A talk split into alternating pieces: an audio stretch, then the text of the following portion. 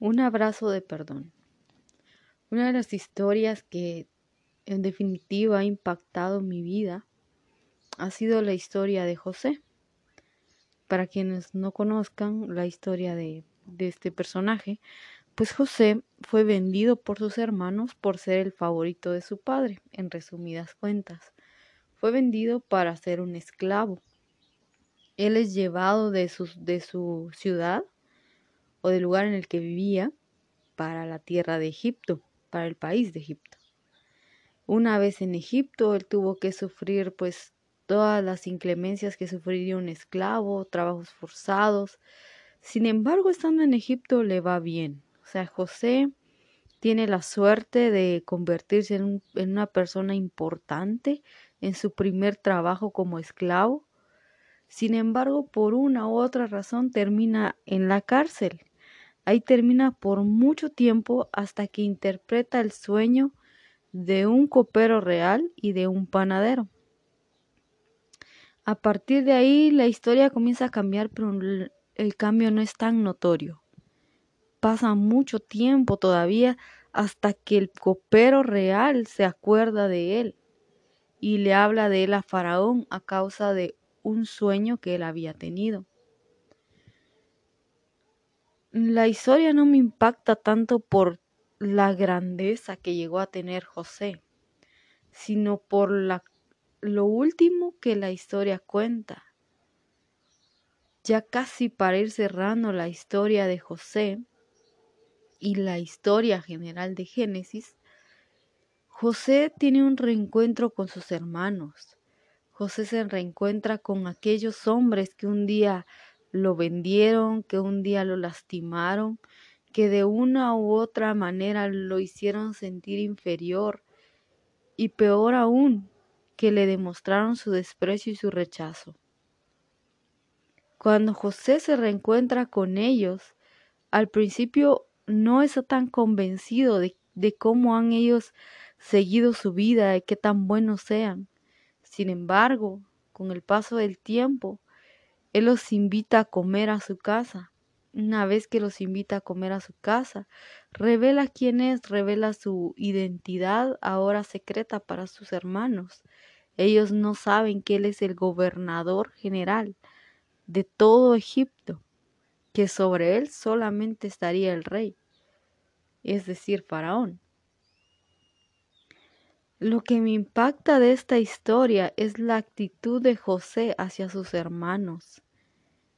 José en ningún momento les reclama y les dice, ustedes me vendieron, ustedes... No, al contrario, son ellos los que se acusan a sí mismos, pensando en la manera en la que José puede vengarse ahora de ellos.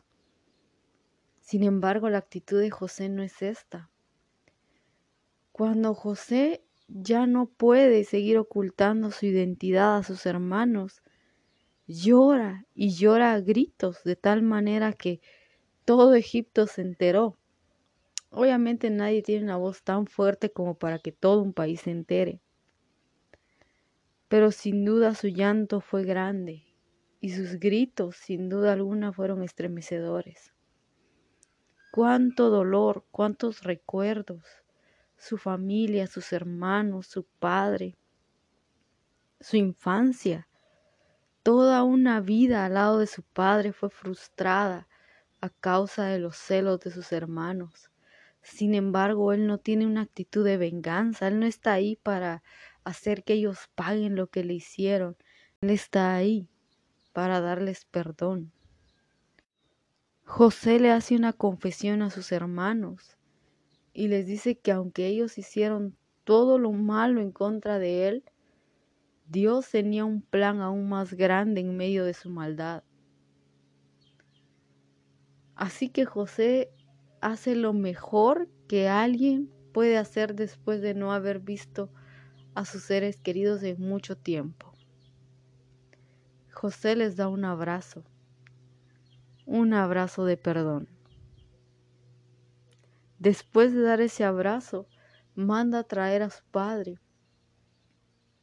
Los manda llenos de cosas, de recursos, de carros, de caballos, para poder atraer a sus padres, o bueno, a su padre quien aún vivía.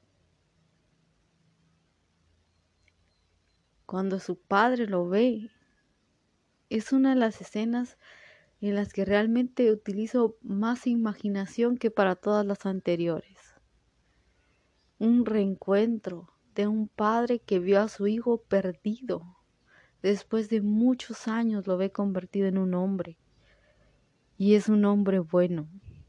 Es un hombre que alcanzó el éxito en medio de la miseria, en medio del no tener nada.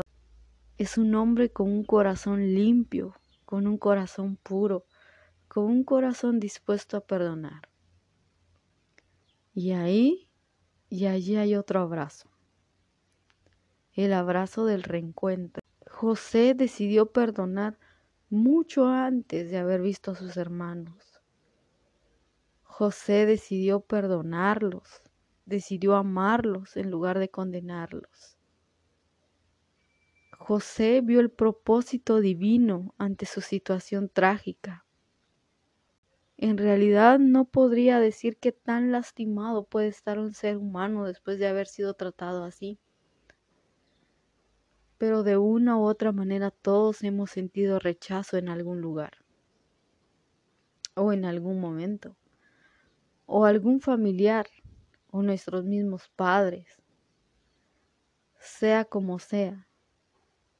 Creo que todos merecemos y podemos dar un abrazo de perdón.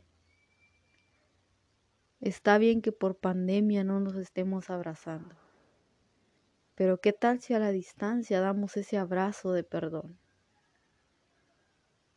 ¿Qué tal que a la distancia podemos reencontrarnos con esa persona y decir, te perdono?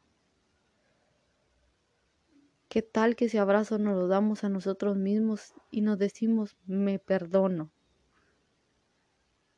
por lo que sea que haya hecho? Perdonar no es sencillo, pero es una actitud valerosa.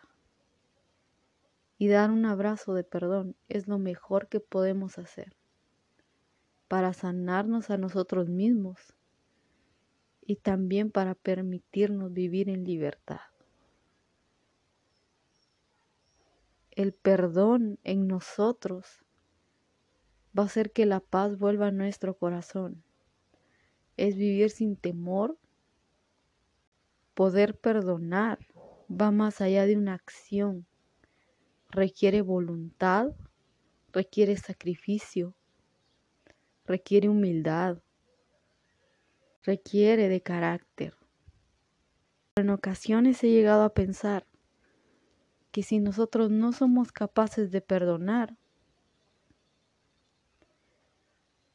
es porque no hemos recibido el perdón. De la manera en que Dios pudo perdonarme a mí por usar su nombre en vano, por mentir, por hacer cualquier cosa que vaya en contra de su carácter perfecto. ¿Por qué yo no podría perdonar a alguien que también ha hecho cosas que van en contra de mi voluntad? Ciertamente no es fácil y dependiendo de qué nos hayan hecho, es que va a costar más perdonar. Pero si alguien que fue vendido por sus propios hermanos pudo perdonar, y si alguien que dio su vida en la cruz por toda una humanidad que aún lo rechaza puede perdonar, creo que todos nosotros también podemos y deberíamos perdonar. Por la sanidad de nuestro corazón, por la paz de nuestra alma y por gratitud a aquel que nos dio tanto amor y quien nos vio con tanto amor para poder perdonarnos. Dios los bendiga y gracias por escuchar este podcast.